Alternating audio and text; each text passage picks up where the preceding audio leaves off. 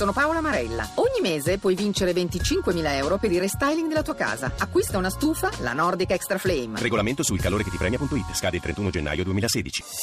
Voci del mattino. Adesso ci occupiamo del Canada, ci sono state le elezioni in quel paese, ne parliamo con il professor Luigi Brutti Liberati, docente di storia contemporanea all'Università degli Studi di Milano e già presidente dell'Associazione Italiana Studi Canadesi. Buongiorno professore. Il risultato, eh, anche se non ci sono proprio le, le, cifre finali, ma insomma è di fatto acquisito e, e la vittoria ai liberali di Justin Trudeau, quindi diciamo un figlio d'arte, lo possiamo definire, visto che il padre è stato eh, a lungo premier del paese. Si chiude così la lunga stagione di Stephen Harper, il leader dei conservatori. Allora, mi sembra interessante questa, questo evento che si sta verificando in Canada, i dati Bai sono certi, la vittoria di Justin Trudeau è sicura e anche una maggioranza abbastanza confortevole, quindi governerà senza l'appoggio di nessun altro partito.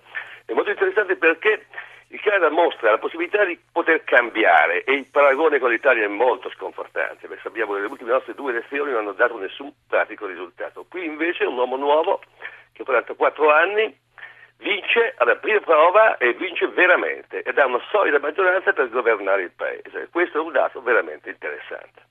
Quanto ha inciso il eh, fatto che sul, sull'esito delle elezioni il fatto che il Canada, un po' in controtendenza rispetto ai paesi del G7, sia finito, sia entrato in eh, recessione in questi mesi?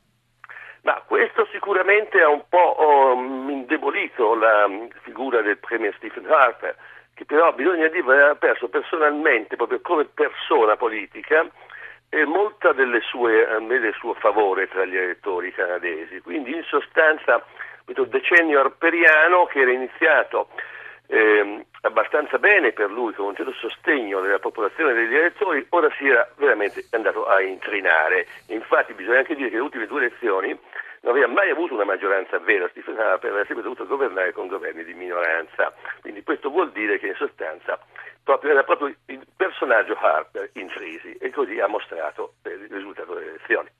Peraltro Harper eh, all'inizio del, del, suo primo mandato insomma, aveva puntato molto sulla, anche sulla moralizzazione diciamo, della vita pubblica, poi sono venuti fuori un po' di scheletri in armadio anche nel suo partito. Sì, sì, da quel punto di vista intendeva, intendeva, presentare un programma eh, veramente conservatore nel senso di voler ripristinare antichi valori tradizionali e non è francamente riuscito e anzi poi di recente ha mostrato anche molta poca sensibilità a problemi legati ai diritti delle minoranze, cosa che in Canada sono molto sentiti. Un altro tema importante in campagna elettorale, quindi immaginiamo anche per il futuro del Paese, è quello delle politiche energetiche e ambientali. Ci possiamo attendere qualche svolta importante, qualche cambiamento di rilievo adesso con eh, l'avvento dei liberali di Trudeau?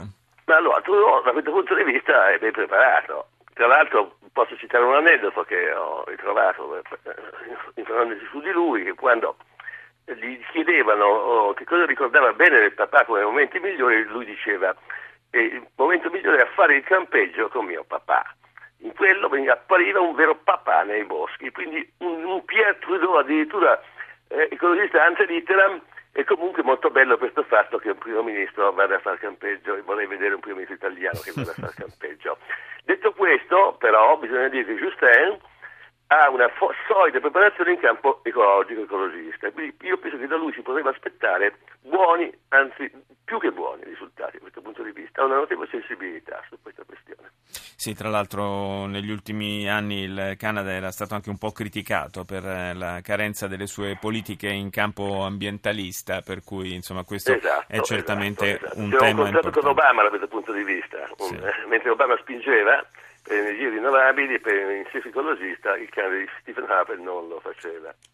Grazie al professor Luigi Brutti Liberati, grazie di essere stato nostro ospite.